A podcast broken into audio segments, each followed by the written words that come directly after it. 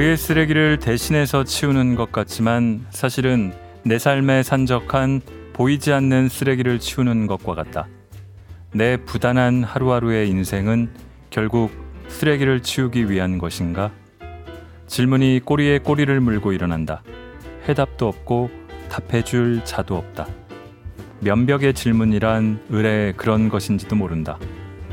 질문이 또 다른 질문을 끊임없이 초대하는 세계.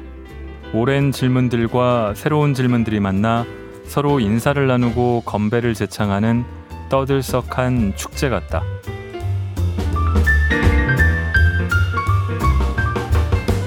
골라듣는 뉴스룸 책 읽는 순간 북적북적입니다. 저는 심영구 기자입니다. 50일 넘게 지속된 역대 최장 기간의 장마. 집안도 눅눅하고 몸도 눅눅하다 보니 마음까지 눅눅해지는 것 같습니다. 지금 녹음하는 시점에선 해가 났는데 비가 더 올까요? 안 올까요? 크든 작든 수해당하신 분들 들으시는 분 중에 혹시 있으시다면 큰 문제 없이 일상으로 돌아가실 수 있기를 희망합니다. 특수청소부라고 들어보셨나요? 어떤 청소를 하기에 특수하다고 이름을 붙인 걸까요? 뭐 평소에 하는 청소 혹은 이사 전후에 청소 업체에 요청해서 하는 청소 말고 말 그대로 특수 상황에 청소를 하는 분입니다. 죽음의 현장을 청소하는 작업이 주로 특수 청소부가 하는 일입니다. 이 특수 청소부가 맞닥뜨린 현장에서 경험한 그리고 떠올린 삶과 죽음에 대한 기록, 죽은 자의 집 청소가 이번 주 북적북적이 골라온 책입니다. 낭독을 허가해 준 김호한 작가와 출판사 김영사에 감사드립니다.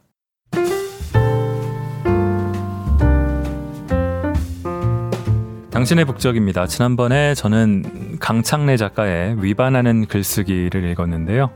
여기 남겨주신 댓글 몇 개 소개해드립니다. 네이버 통해서요. 아, 이거 읽고 용기 내서 썼는데 이번 생은 다 망작이라면 책과 설명은 완벽함. 이라고 남겨주신 분이 있고 무슨 의미일까요? 또 여행 작가가 꾸민 저에게 꼭 필요한 정보네요. 어릴 때부터 글 잘 쓴다고 상도 많이 받고 평소 글 쓰는 걸 좋아하는데 막상 꿈이 생기고 나니 막막하고 단순히 글 쓰는 걸 좋아하는 것만으로는 먹고 살기 힘들다는 생각이 들었어요. 작가라는 직업이 돈을 많이 버는 게 아닌 주머니가 가난한 그런 직업이고 프리랜서라서 수입도 일정치 않은 단점들로 꿈으로만 남겨놓고 본업으로 항상 다시 되돌아가곤 했는데 월급쟁이로 본업을 갖고 일하면서도 늘 마음속에 이루지 못한 꿈에 대한 미련이 남았네요. 꿈을 쫓아 살면 가난하지만 미련이 남은 꿈을 이루고 싶네요. 라는 말을 남겨주신 분도 있습니다. 이런 글과 책에 관심 있는 분들이면 어려서는 다 한때 문학도 또 조금 지나면은 인기 블로거 꿈꿨던 시절들 있지 않으신가요? 제가 얼마 전에 만났던 한 대학생은 상반기에 휴학을 하고 책을 써서 독립 출판으로 냈다는 얘기를 하더라고요.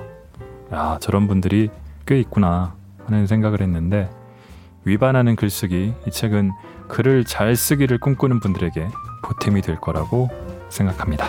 감사합니다.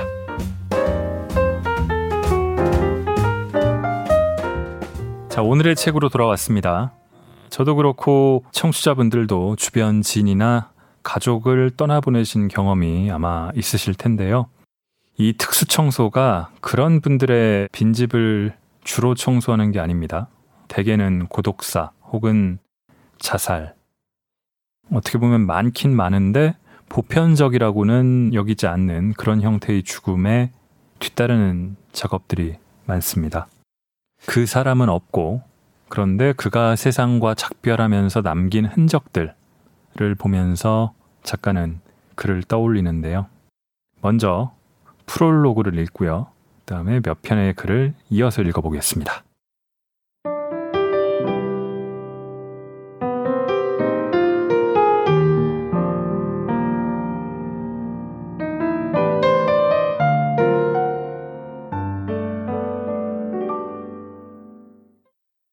문을 열고 첫 번째 스텝.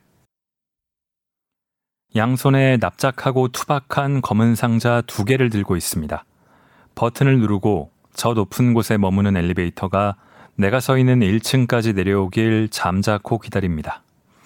현장에 처음 방문하는 날이면 엘리베이터는 아득한 곳에 기거하는 낯선 존재로 느껴집니다.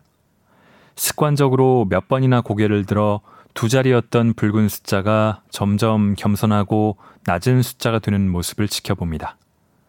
시선은 무늬의 숫자를 향하지만 그 숫자 하나하나의 의미가 마음에 스미지는 않습니다. 어쩌면 엘리베이터 앞에서의 시간이란 모든 이에게 그런 방식으로 공평하게 흘러가는지도 모르겠군요.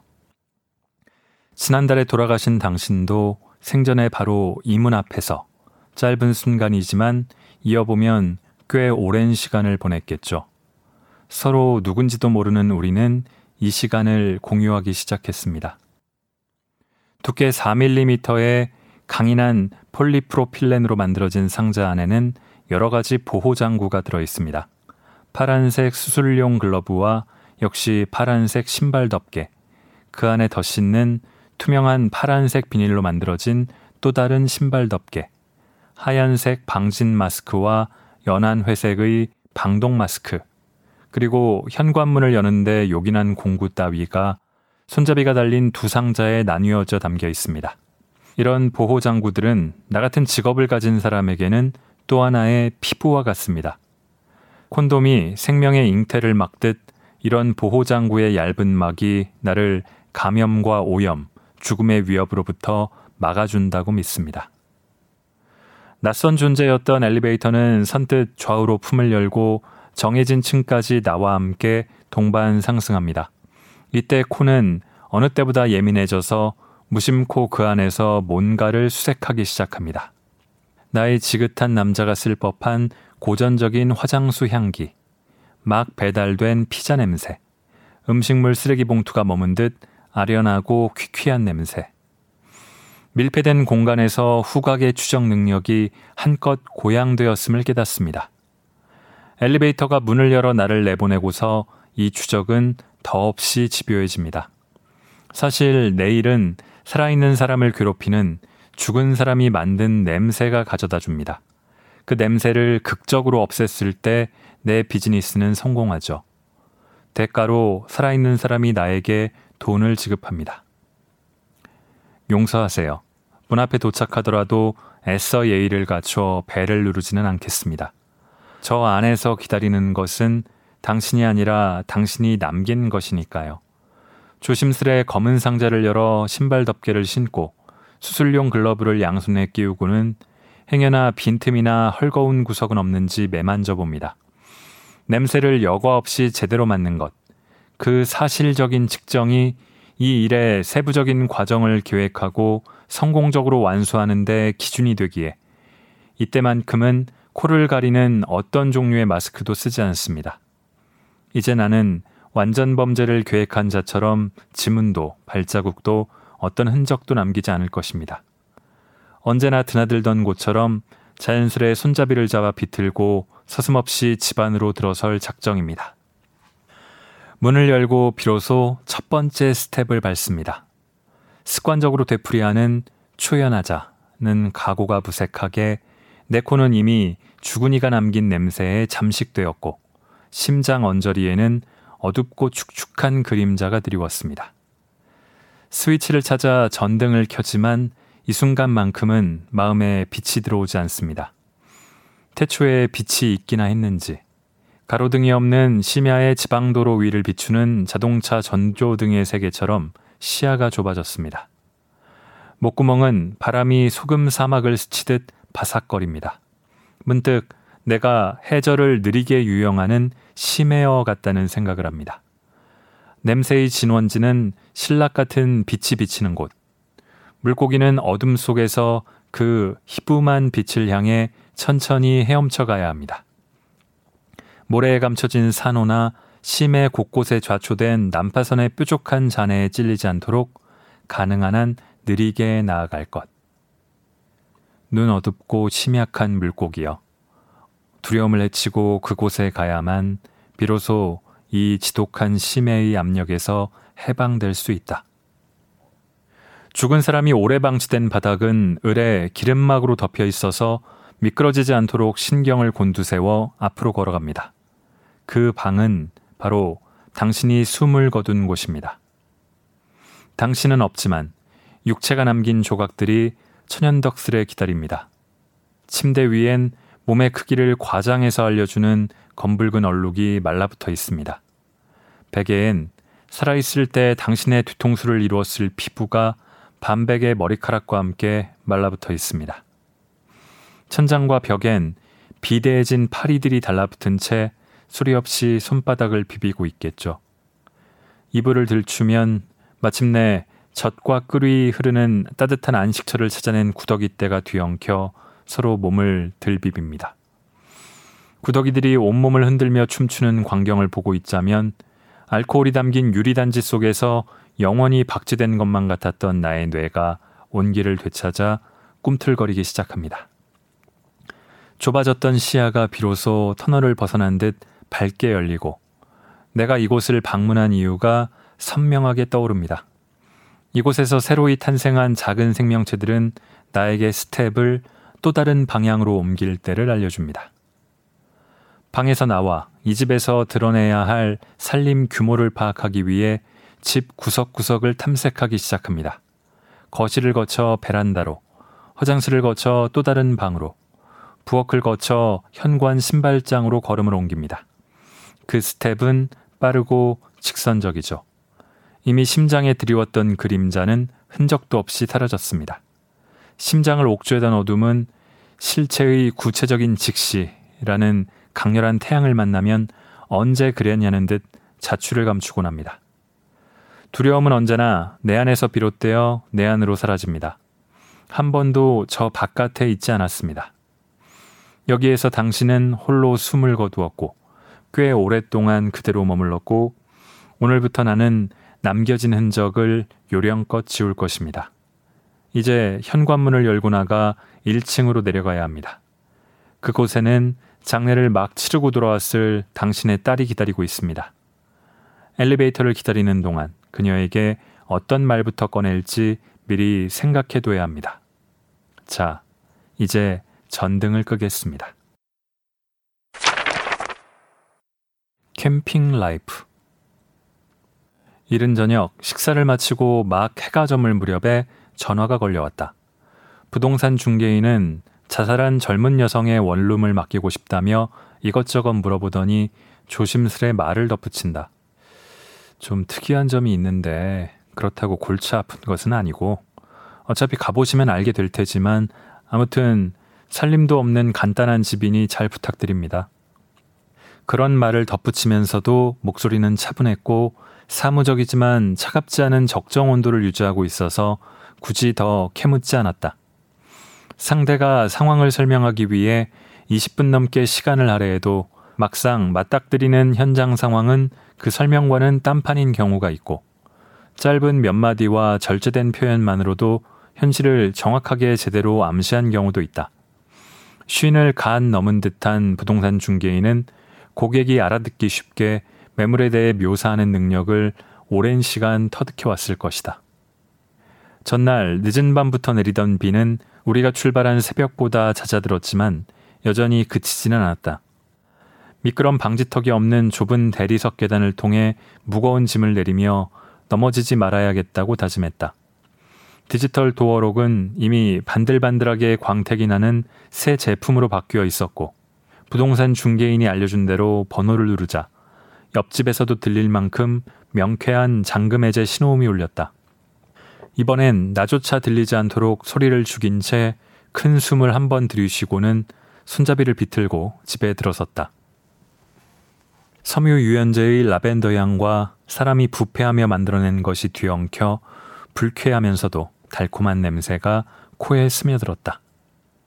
어둠 속에서 손을 뻗어 전등을 켰을 때 눈앞에 펼쳐진 예상 밖의 광경에 곤두섰던 신경은 금세 놀라움이라는 감정 뒤로 밀려났다. 자살 현장에서 뜻밖의 마주한 캠핑장. 연분홍색 텐트가 방 한가운데 둥그렇게 세워져 있다. 입구에는 소주병 17개가 놓여 있고 텐트 안에 두꺼운 에어매트가 팽팽하게 부풀어 있다. 누가 봐도 이곳은 잠시 머물고자 꾸린 거처이다. 방이라는 공간에 놓여 이상하게 보일 뿐 그대로 강변의 자갈밭이나 숲으로 옮겨 놓아도 이상할 것이 없는 풍경이다. 주변엔 TV도 화장대도 없다. 입주자의 냄새를 풍기는 것은 흔히 행어라고 부르는 천장과 바닥을 잇는 여러 개의 금속봉으로 이루어진 옷 보관 rack뿐이다. 베란다에는 이사 목적으로 사용하는 노란색 폴리프로필렌 박스 여러 개가 납작하게 접힌 채 세워져 있다. 숫자를 세어보니 다섯 개. 모서리에 필라멘트 테이프가 금방이라도 떨어질 듯 아슬아슬하게 붙어 있는 것이 벌써 여러 차례 이사하며 사용한 모양새다. 그녀의 모든 살림은 이 다섯 개의 노란색 상자에 고스란히 담겨 정식 이사업체가 아닌 개인이 운전하는 경화물차나 작은 승합차로 옮겨져 고시원에서 원룸으로 지하방에서 계단이 많은 지상의 집으로 전전했을 것이다. 텐트와 화장실 입구 사이 장판에 혈액이 말라붙어 있다. 불쾌한 라벤더 향을 견디며 조심스레 엎드려 바닥을 닦아낸다. 화장실 전등 스위치가 있는 벽면에도 피가 말라붙어 있다.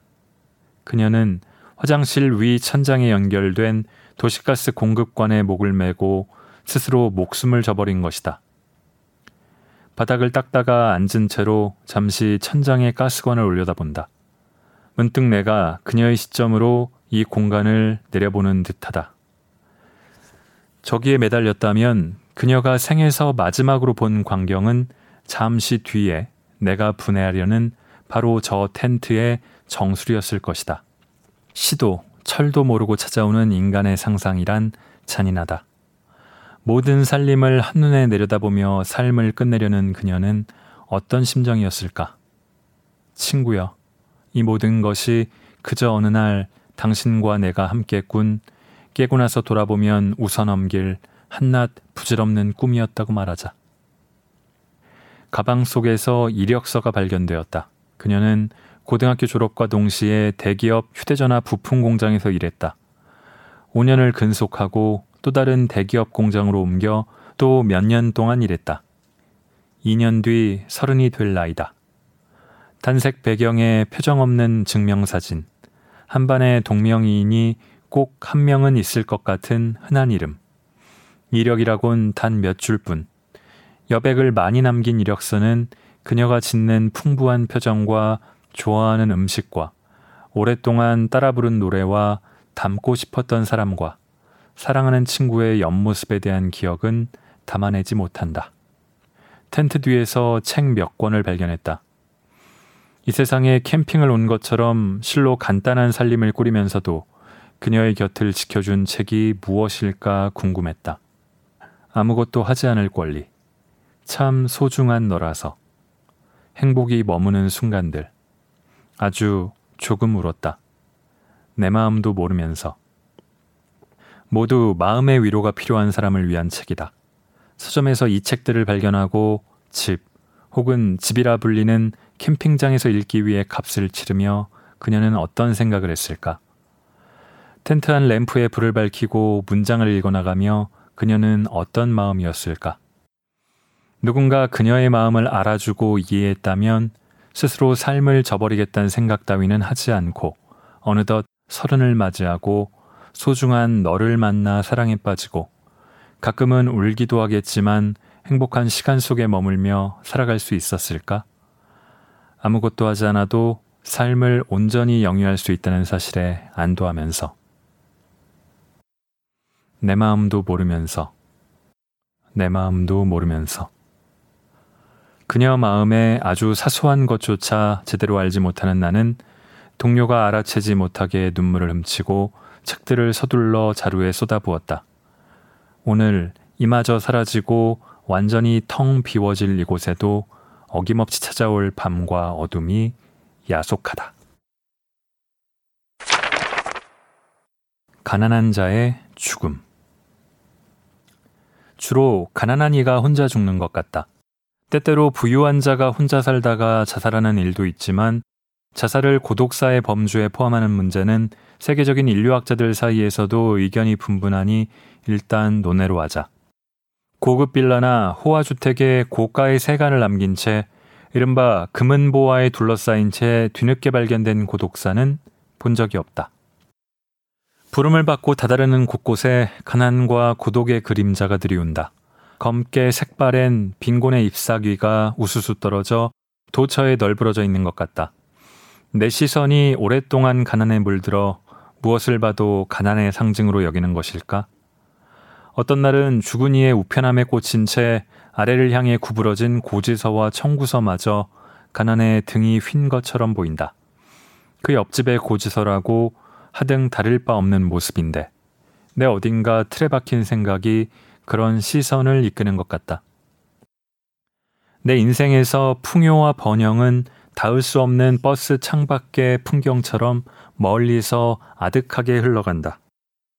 산등성이 위에 거대한 구름을 등진 태양의 황금빛 테두리처럼 풍요는 언제나 아스라하고 머나먼 풍경으로 나를 굽어보지만 한 번도 그 구름을 밀치고 나타나 민낯을 보여주는 일이 없다.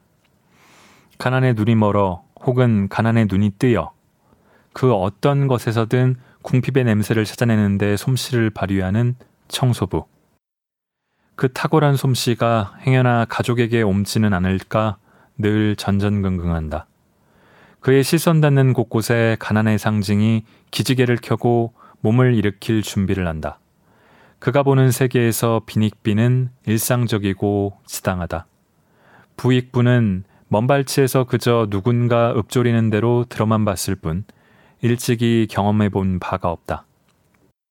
가난은 가난과 어울려 다니며 또 다른 가난을 불러와 친구가 되고 부는 부와 어울리며 또 다른 풍요를 불러오는 것 같다. 가난해지면 필연적으로 더 고독해지는가? 빈궁해진 자에게는 가족조차 연락을 끊나 보다. 옆집에서 풍기는 이상한 냄새를 의아하게 여긴 이웃의 신고로 주검은 뒤늦게 발견되고 경찰은 그제야 사망의 원인을 규명하고 유족을 찾아 나선다. 혼자 죽은 채 방치되는 사건이 늘어나 일찍이 사회적 반향을 일으켰던 고독사 선진국 일본. 그 나라의 행정가들은 고독이라는 감정 판단이 들어간 어휘인 고독사 대신 고립사라는 표현을 공식 용어로 쓴다. 죽은 이가 처한 고립이라는 사회적 상황에 더 주목한 것이다. 고독사를 고립사로 바꿔 부른다고 해서 죽은 이의 고독이 솜털만큼이라도 덜해지진 않는다. 냉정히 말해서 죽은 이가 아니라 그것을 바라보는 자 편에서 마음의 무게와 부담감을 덜어보자는 시도이다. 나 같은 일을 하면서 유족이 시신 수습을 거부하는 상황을 보는 일은 별스럽지 않다. 진작 인연이 끊긴 가족과 생면 부지의 먼 친척이 느닷없는 부음을 듣고서 네, 제가 장례를 치르고 집을 정리하는 데 드는 모든 비용을 책임지겠습니다. 하고 선뜻 나서는 경우는 좀처럼 없다. 혹시 빚을 떠안지 않을까? 하며 빛의 속도로 재산 포기 각서를 쓴다. 가난한 자에게도 넉넉하다 뿐인가 나만 엄천하는 것이 있다면 바로 우편물이다. 체납고지서와 독촉장, 가스와 수도와 전기를 끊겠다며 으름장을 놓는 미남요금 경고장, 경고한 대로 이제 공급을 중단했다는 최후 통첩장이 우편함에 빽빽하게 꽂혀 있다. 현관문 앞엔 붉은 딱지 위에 노란 딱지, 또 다른 우편물이 도착했으니 기일 내 찾아가라는 흰색 딱지가 붙는다. 채권자는 시중은행의 냉랭하지만 점잖은 얼굴에서 카드사와 캐피털 회사의 핏기 없는 얼굴로 바뀌고 어느덧 대부업체의 험상궂은 얼굴로 바뀐다. 회수되지 못한 채권을 헐값에 사모은 또 다른 채권자는 부지런히 독촉장을 보내고 전화를 걸고 불편한 걸음을 마다하지 않고 몸소 집으로 찾아와 배를 누른다. 합법의 울타리 안팎으로 흰발과 검은 발을 한 발씩 담근 채 교묘히 넘나들며 채무자를 압박하는 자들. 달리 생각해 보면 가족은 연락을 끊어도 채권자는 끊임없이 안부를 묻는 셈이다. 빚 있는 자의 건강을 염려하는 사람은 혈육보다 오히려 채권자가 아닐까? 수십억 원대의 빚을 하루하루 열심히 일하며 갚아나간다고 용기 있게 고백한 가수 출신의 방송인에게 채권자들이 건강보조식품을 보내주며 응원한다는 얘기를 듣고는 마음이 복잡했다. 웃어야 할지 울어야 할지 모를 때는 차라리 웃는 편이 나을까? 돌려받을 돈이 있는 자는 그 누구보다 빚진 자가 건강하고 오래오래 살아있길 바랄 것이다. 빚을 모조리 회수하는 그날까지. 한 젊은이가 목을 메어 자살했다는 청담동의 한 빌라 건물에 도착했다. 언뜻 보기엔 부촌의 언덕배기에 새로 지어 올린 전형적인 고급 빌라다. 건물 현관에 청소와 소독 장비를 내리고 뒤에 있는 주차장 쪽으로 돌아가자 여기저기 금이 간 붉은 벽돌과 군데군데 바스러진 시멘트로 마감한 낡은 벽면이 드러난다. 리모델링 공사를 거쳐 전면부를 갈아내고 실내마저 새 것으로 바꿨지만 어째서인지 건물의 뒤쪽까지는 손보지 않았다. 흡사 청년의 가면을 쓰고 턱시도까지 차려입은 노인이 굽은 허리를 짐짓 꼿꼿이 세운 채 안간힘을 쓰며 활보하는 헬로윈의 뒤안길처럼 쓸쓸하다. 그가 살던 202호 현관문에는 전기 공급 제한 예정 알림이라는 굵은 고딕체의 제목이 붙은 노란 딱지가 붙어 있다. 문구 전체가 인쇄된 다른 예고장과 달리 사인펜으로 직접 쓴 예정 일자가 눈에 띈다. 아마도 악성 체납 요금 문제를 직접 처리할 담당자가 배정되고 그가 집까지 찾아와서 딱지를 붙이고 손수 날짜를 써놓고 간 것이리라. 날짜를 보자 문득 머릿속에 무언가 희뿌음하게 떠올랐다. 건물관리 회사 직원이 내게 일러준 주검 수습 날짜를 놓고 셈해보니 전기 공급 중단 예정일과 그가 스스로 목숨을 끊은 날이 겹친다. 희미했던 것이 명료해진다. 그 사실을 깨닫자마자 내 마음은 운동장만큼 거대한 응달 속으로 빠르게 접어든다. 이 비정한 도시에서는 전기가 끊어지면 삶도 끝나는 것일까? 독촉이 이어지다 마침내 전기가 끊긴 날, 그는 사람 키보다 높은 냉장고 앞에서 목을 매달고 스스로 목숨을 끊었다. 대한민국에서 생산되지 않은 자동차가 대한민국에서 가장 많이 주차된 지역. 주거비가 비싸기로 소문난 이 동네에도 경제적인 결핍은 어김없이 찾아왔다. 가난은 차별도 경계도 없다. 모든 생명체에 들이닥치는 죽음처럼. 이 죽음을 순수한 자살로 받아들여야 할까? 목숨을 끊는 것은 분명 자신이겠지만 이 도시에서 전기를 끊는 행위는 결국 죽어서 해결하라는 무언의 권유, 타살은 아닐까? 체납 요금을 회수하기 위해 마침내 전기를 끊는 방법. 정령 국가는 유지와 번영을 위해 그런 시스템을 용인할 수밖에 없는가? 주로 가난한 이가 혼자 죽는 것 같다. 그리고 가난해지면 더욱 외로워지는 듯하다. 가난과 외로움은 사이좋은 오랜 벗처럼 어깨를 맞대고 함께 이 세계를 순례하는 것 같다. 현자가 있어 이 생각이 그저 가난의 눈이 먼 자의 틀에 박힌 시선에 불과하다고 깨우쳐주면 좋으련만. 생사를 놓고 고민할 만큼 인간을 궁지로 몰아붙인 지대하고 심각한 문제들.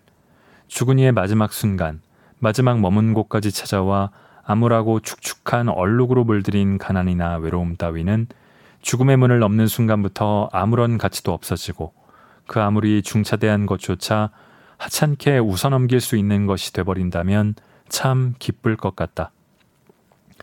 가난한 자들의 낡고 해묵은 살림을 치우다가 한순간 생각을 돌려서 이제는 죽어서 홀가분해지고 비로소 걱정이 사라져 순순해졌을 얼굴을 떠올려 본다. 그저 코미디 영화의 한 장면 같은 상상이다. 그렇게 생각하면 어느새 마음이 편안해지고, 흠, 내 가난 따위야 잠시 머물다 가는 구름 같은 것일 테지 하며 걸음이 가벼워진다. 어떤 날은 예기치 않게 바람이 불어와 구름이 걷히고 태양이 쑥 하고 뜻밖의 민낯을 내밀 때도 있다고 반쯤 믿고 싶다. 가난하다고 너무 심각해지지 말자. 그대가 현자라면 언제나 심각한 사람이 손해라는 것쯤은 깨달았으리라. 어차피 지갑이 홀쭉하나 배불러 터지나 지금 웃고 있다면 그 순간만은 행복하고 인간이라면 누구나 죽는다는 사실만큼은 절대 변하지 않는다.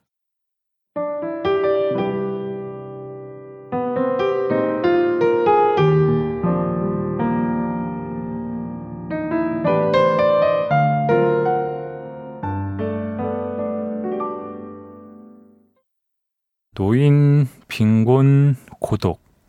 죽은 자의 집에서 주로 맴돌고 있는 단어들입니다. 죽음의 현장에서 죽은 자가 다녀간 흔적을 지우는 작업을 하는 이가 역설적으로 그의 흔적을 보면서 삶을 생각하죠. 제가 책을 낭독 허가를 받고 읽을 때 여기는 꼭 읽어줬으면 좋겠다 하고 요청하시는 경우가 별로 없는데요. 이번에는 요청하신 글이 하나 있었습니다. 꼭 포함시켰으면 좋겠다는 취지로요. 그 글을 이어서 읽겠습니다.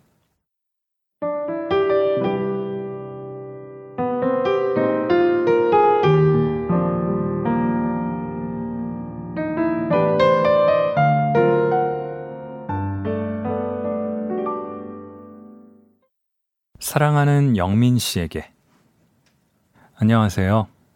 이름이나 태어난 곳, 지금 사는 곳을 밝히지 않아도 제가 누구인지 당신은 알고 계시겠죠. 하긴 그런 것이 당신에겐 그다지 중요하지 않을지도 모릅니다. 자기소개 같은 이 세상의 인사법은 어쩌면 여기에 머물러 있는 자에게나 통용될 만한 것이니까요. 다만 당신이 여전히 살아 있다면 우리가 같은 나이의 남성이라는 점만은 밝히고 싶군요. 어릴 때 열광했던 만화의 주인공도 소중히 여겼던 장난감도 친구들과 몰려다니며 전자오락실에서 즐겨했던 게임도 엇비슷했으리라 생각합니다. 우리가 청소년 시절에 따라 부르곤 했던 또 성인이 되어서 친구와 어울리며 함께 노래방에서 부르던 유행가도 겹치는 것이 많았겠죠. 두꺼운 앨범 사이에 정리되지 않은 채 꽂혀 있다가 우연히 바닥으로 흩어진 사진들 사이에서 군복무 시절의 당신 모습을 보았습니다. 지금은 이름은커녕 얼굴조차 낯선 동기들과 함께 찍은 제 훈련병 시절의 초췌한 모습처럼 당신 역시 야위고 창백한 얼굴이었습니다. 당신은 오랫동안 병을 앓았던 것 같아요. 당신이 쓰러진 곳 주변엔 많은 양의 피가 굳어 있었습니다. 엎드려서 토했을 뿐만 아니라 누운 채 기침을 했는지 검은 피로 베개와 침대의 이부자리가 물들었고 작은 핏방울 여럿이 천장 높이까지 튀어 있었죠. 제가 사다리를 밟고 서서 직접 천장의 벽지를 뜯었기에 그런 사소한 부분까지 발견할 수 있었습니다. 당신은 매번 끼니마다 스무 알이 넘는 약을 드셔야 했죠. 약 봉투와 처방전이 당신의 어질러진 책상에 수북이 쌓여 있었습니다. 어쩌면 언젠가부터 약 먹는 일을 포기한 것은 아닐까 우려가 될 만큼 많은 양의 약이 그대로 남겨져 있었습니다. 당신이 혼자 살기엔 무척 넓은 아파트였습니다. 당신이 쓰러진 채 발견된 작은 방을 제외한 나머지 방은 살림살이가 어지럽게 쌓인 채 먼지가 잔뜩 앉아 있었죠. 한동안 아무도 드나들지 않아서 흡사 창고 같았습니다. 안방으로 썼을 법한 가장 큰 방의 책장 위에서 신문지로 감싸놓은 결혼사진 액자를 발견했습니다. 하얀 예복이 어울리는 남자는 무척 드물지만 당신만은 예외로 하고 싶더군요. 그저 미소를 짓고 서 있는 당신과 달리 신부는 당신 앞에 앉아서 가지런한 일을 드러내며 환하게 웃고 있었습니다. 하얀 옷에 하얀 장갑을 낀 두 사람의 사진을 보면서 문득 겨울이 끝날 무렵 어둡고 바싹 마른 나뭇가지에서 보란 듯이 피어난 하얀 목련꽃이 떠올랐습니다. 결혼 액자들 옆에는 여러 스포츠 브랜드의 신발 상자가 가지런히 놓여 있었고 그 안에는 꽤 많은 편지와 엽서, 카드 따위가 들어 있었죠. 흰색 드레스를 입은 그녀가 그동안 당신에게 썼다는 사실은 봉투마다 직접 쓴 예쁜 글씨만 봐도 알 수 있었습니다. 봉투와 엽서에는 한결같이 동그랗고 조그만 글꼴로 사랑하는 영민 씨에게 라고 적혀 있었습니다. 제가 이 모든 것을 유품으로 보존할지 물었을 때 당신의 동생은 한순간도 머뭇거리지 않고 사진과 편지는 남김없이 버려달라고 했습니다.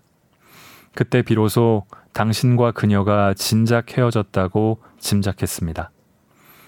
당신이 살아있는 동안 소중하게 간직해온 여러 사연은 이윽고 거대한 봉투에 담겨서 몇 주 동안 여러 폐기물 처리 시설을 전전하다가 마침내 한 줌도 못 미치는 보잘 것 없는 회색 재가 될 것입니다. 바람이라도 불면 그마저도 오간데 없이 흩어져 결국 아무런 흔적도 남지 않겠죠. 그런 생각이 들면 때때로 우울하고 무기력해집니다. 제가 심란한 이유는 어쩌면 이미 거기에 없는 무언가를 여전히 보기 때문인지도 모릅니다. 오늘은 오후 내내 당신의 동생에 대해서 생각했습니다. 우리가 소독 작업에 열중하던 이른 아침에 이제는 아무런 살림도 남지 않고 모든 방과 거실의 장판은 모두 뜯어져 사라지고 벽지까지 모두 벗겨서 그저 회색 콘크리트 벽으로만 존재하는 이 집에 당신의 동생이 찾아왔습니다. 출근하는 길에 일이 잘 마무리되는지 보러 잠시 들렀다고 했습니다.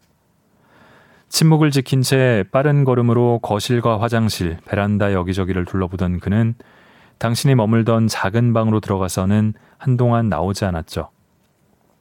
10분이 넘도록 아무런 기척이 없자 약간 걱정스러워서 슬그머니 그 방 앞에 가보았습니다. 당신의 동생은 방 한가운데에 우두커니 서서 문 쪽으로 등을 보인 채 양손으로 입을 막고 거칠게 어깨를 들먹이고 있었습니다. 저는 아무런 소리도 내지 않고 그토록 오랫동안 서서 우는 남자의 뒷모습을 여태껏 본 적이 없었습니다. 저는 당신의 동생을 그대로 내버려 둔 채 잠자코 걸음을 뒤로 물려야 했죠. 그러고서 문을 열어놓고 사용했다가는 이웃에게 곧잘 항의를 받을 만큼 시끄러운 소리를 내는 전기 분무기의 스위치를 켜야 했습니다. 왜냐하면 저는 당신의 동생처럼 아무 소리를 내지 않고 울지는 못하니까요. 고맙다는 말을 던지며 황급히 집 밖으로 나가는 그를 보고도 말문이 막혀 아무런 인사말도 꺼내지 못했습니다. 저에게도 형제가 있습니다. 우리는 일찍 부모를 여의고 그저 1년에 한두 번 전화로 안부만 물을 뿐 만나지 못한 지 오래되었죠. 제가 먼저 전화를 건 지도 꽤 오래된 것 같군요. 오후 내내 당신의 동생을 떠올리며 제 형에 관한 생각을 멈출 수 없었습니다. 언젠가 당신의 동생처럼 내 형을 위해 그토록 오랫동안 울어줄 수 있을까요? 그리고 형도 나를 위해 그렇게 한참 동안 소리 없이 어깨를 들먹이며 울어줄 수 있을까요?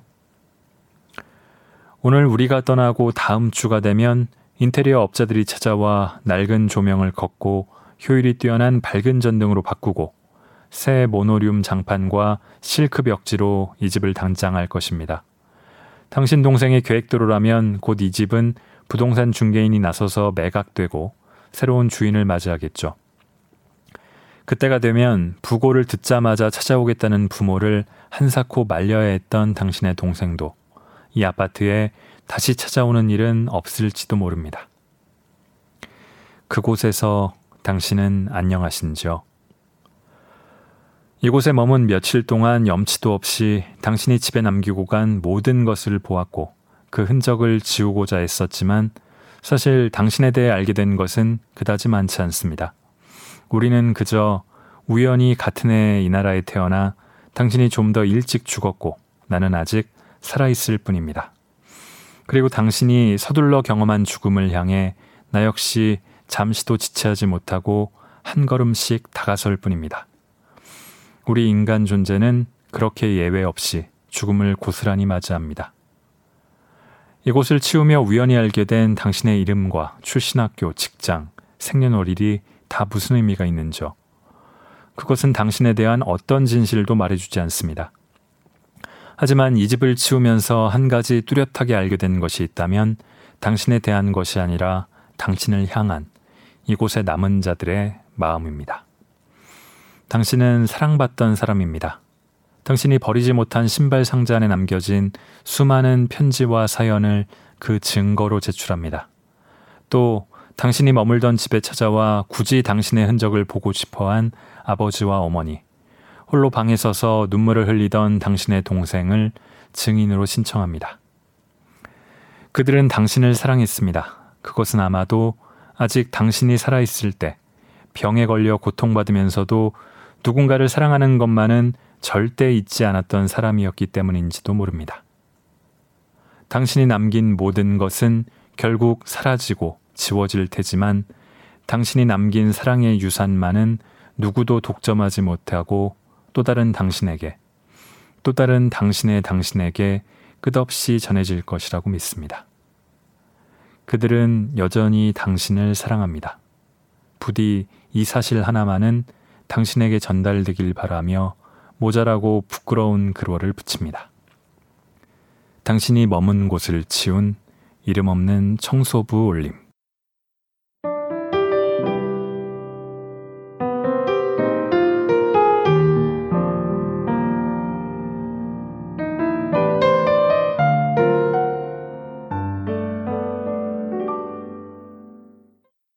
벌써 10주년 전의 일입니다. 사건 기자를 하다가 마주했던 몇 가지 기억에 남는 사건 중에 하나인데요. 고독사한 80대 노인 시신이 발견됐다고 해서 현대판 고려장이 아니냐 해서 취재를 갔습니다.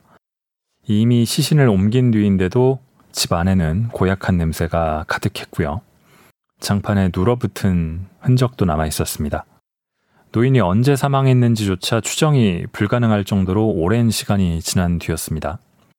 현장도 좀 그랬지만 그게 기억에 남을 정도로 충격적이었던 건 아니었고요.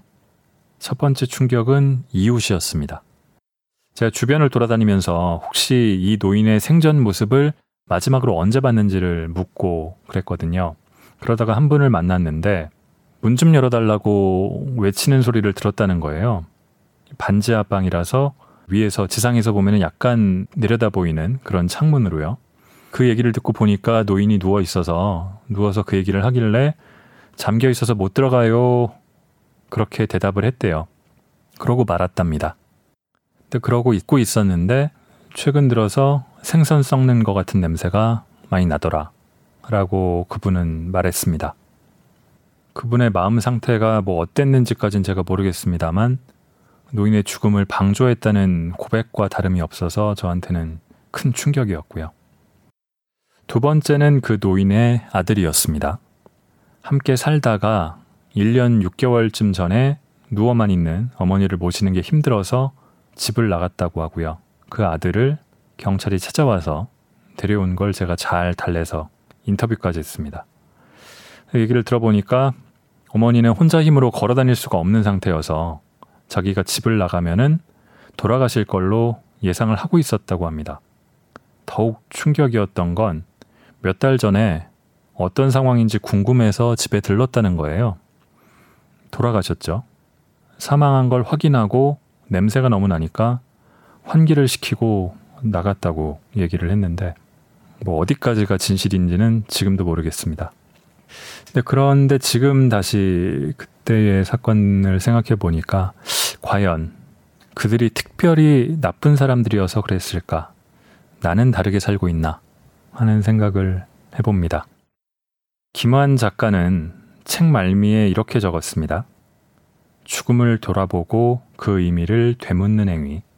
인간이 죽은 곳에서 더 선명하게 드러나는 삶과 존재에 관한 면밀한 진술은 오히려 항바이러스가 되어 비록 잠시나마 발열하지만 결국 우리 삶을 더 가치 있고 굳세게 만드는데 참고할 만한 기전이 되리라 믿습니다. 제가 읽지 않은 책의 남은 부분들도 굉장히 뭐 어둡고 무거운 얘기만이 아니라 사람을 살린 사연이라든가 좀 흥미롭게 볼 수 있는 대목들도 많이 있습니다. 기회 되시면 읽어보시면 좋겠습니다. 들어주신 모든 분들 감사합니다. 9월에 다시 오겠습니다.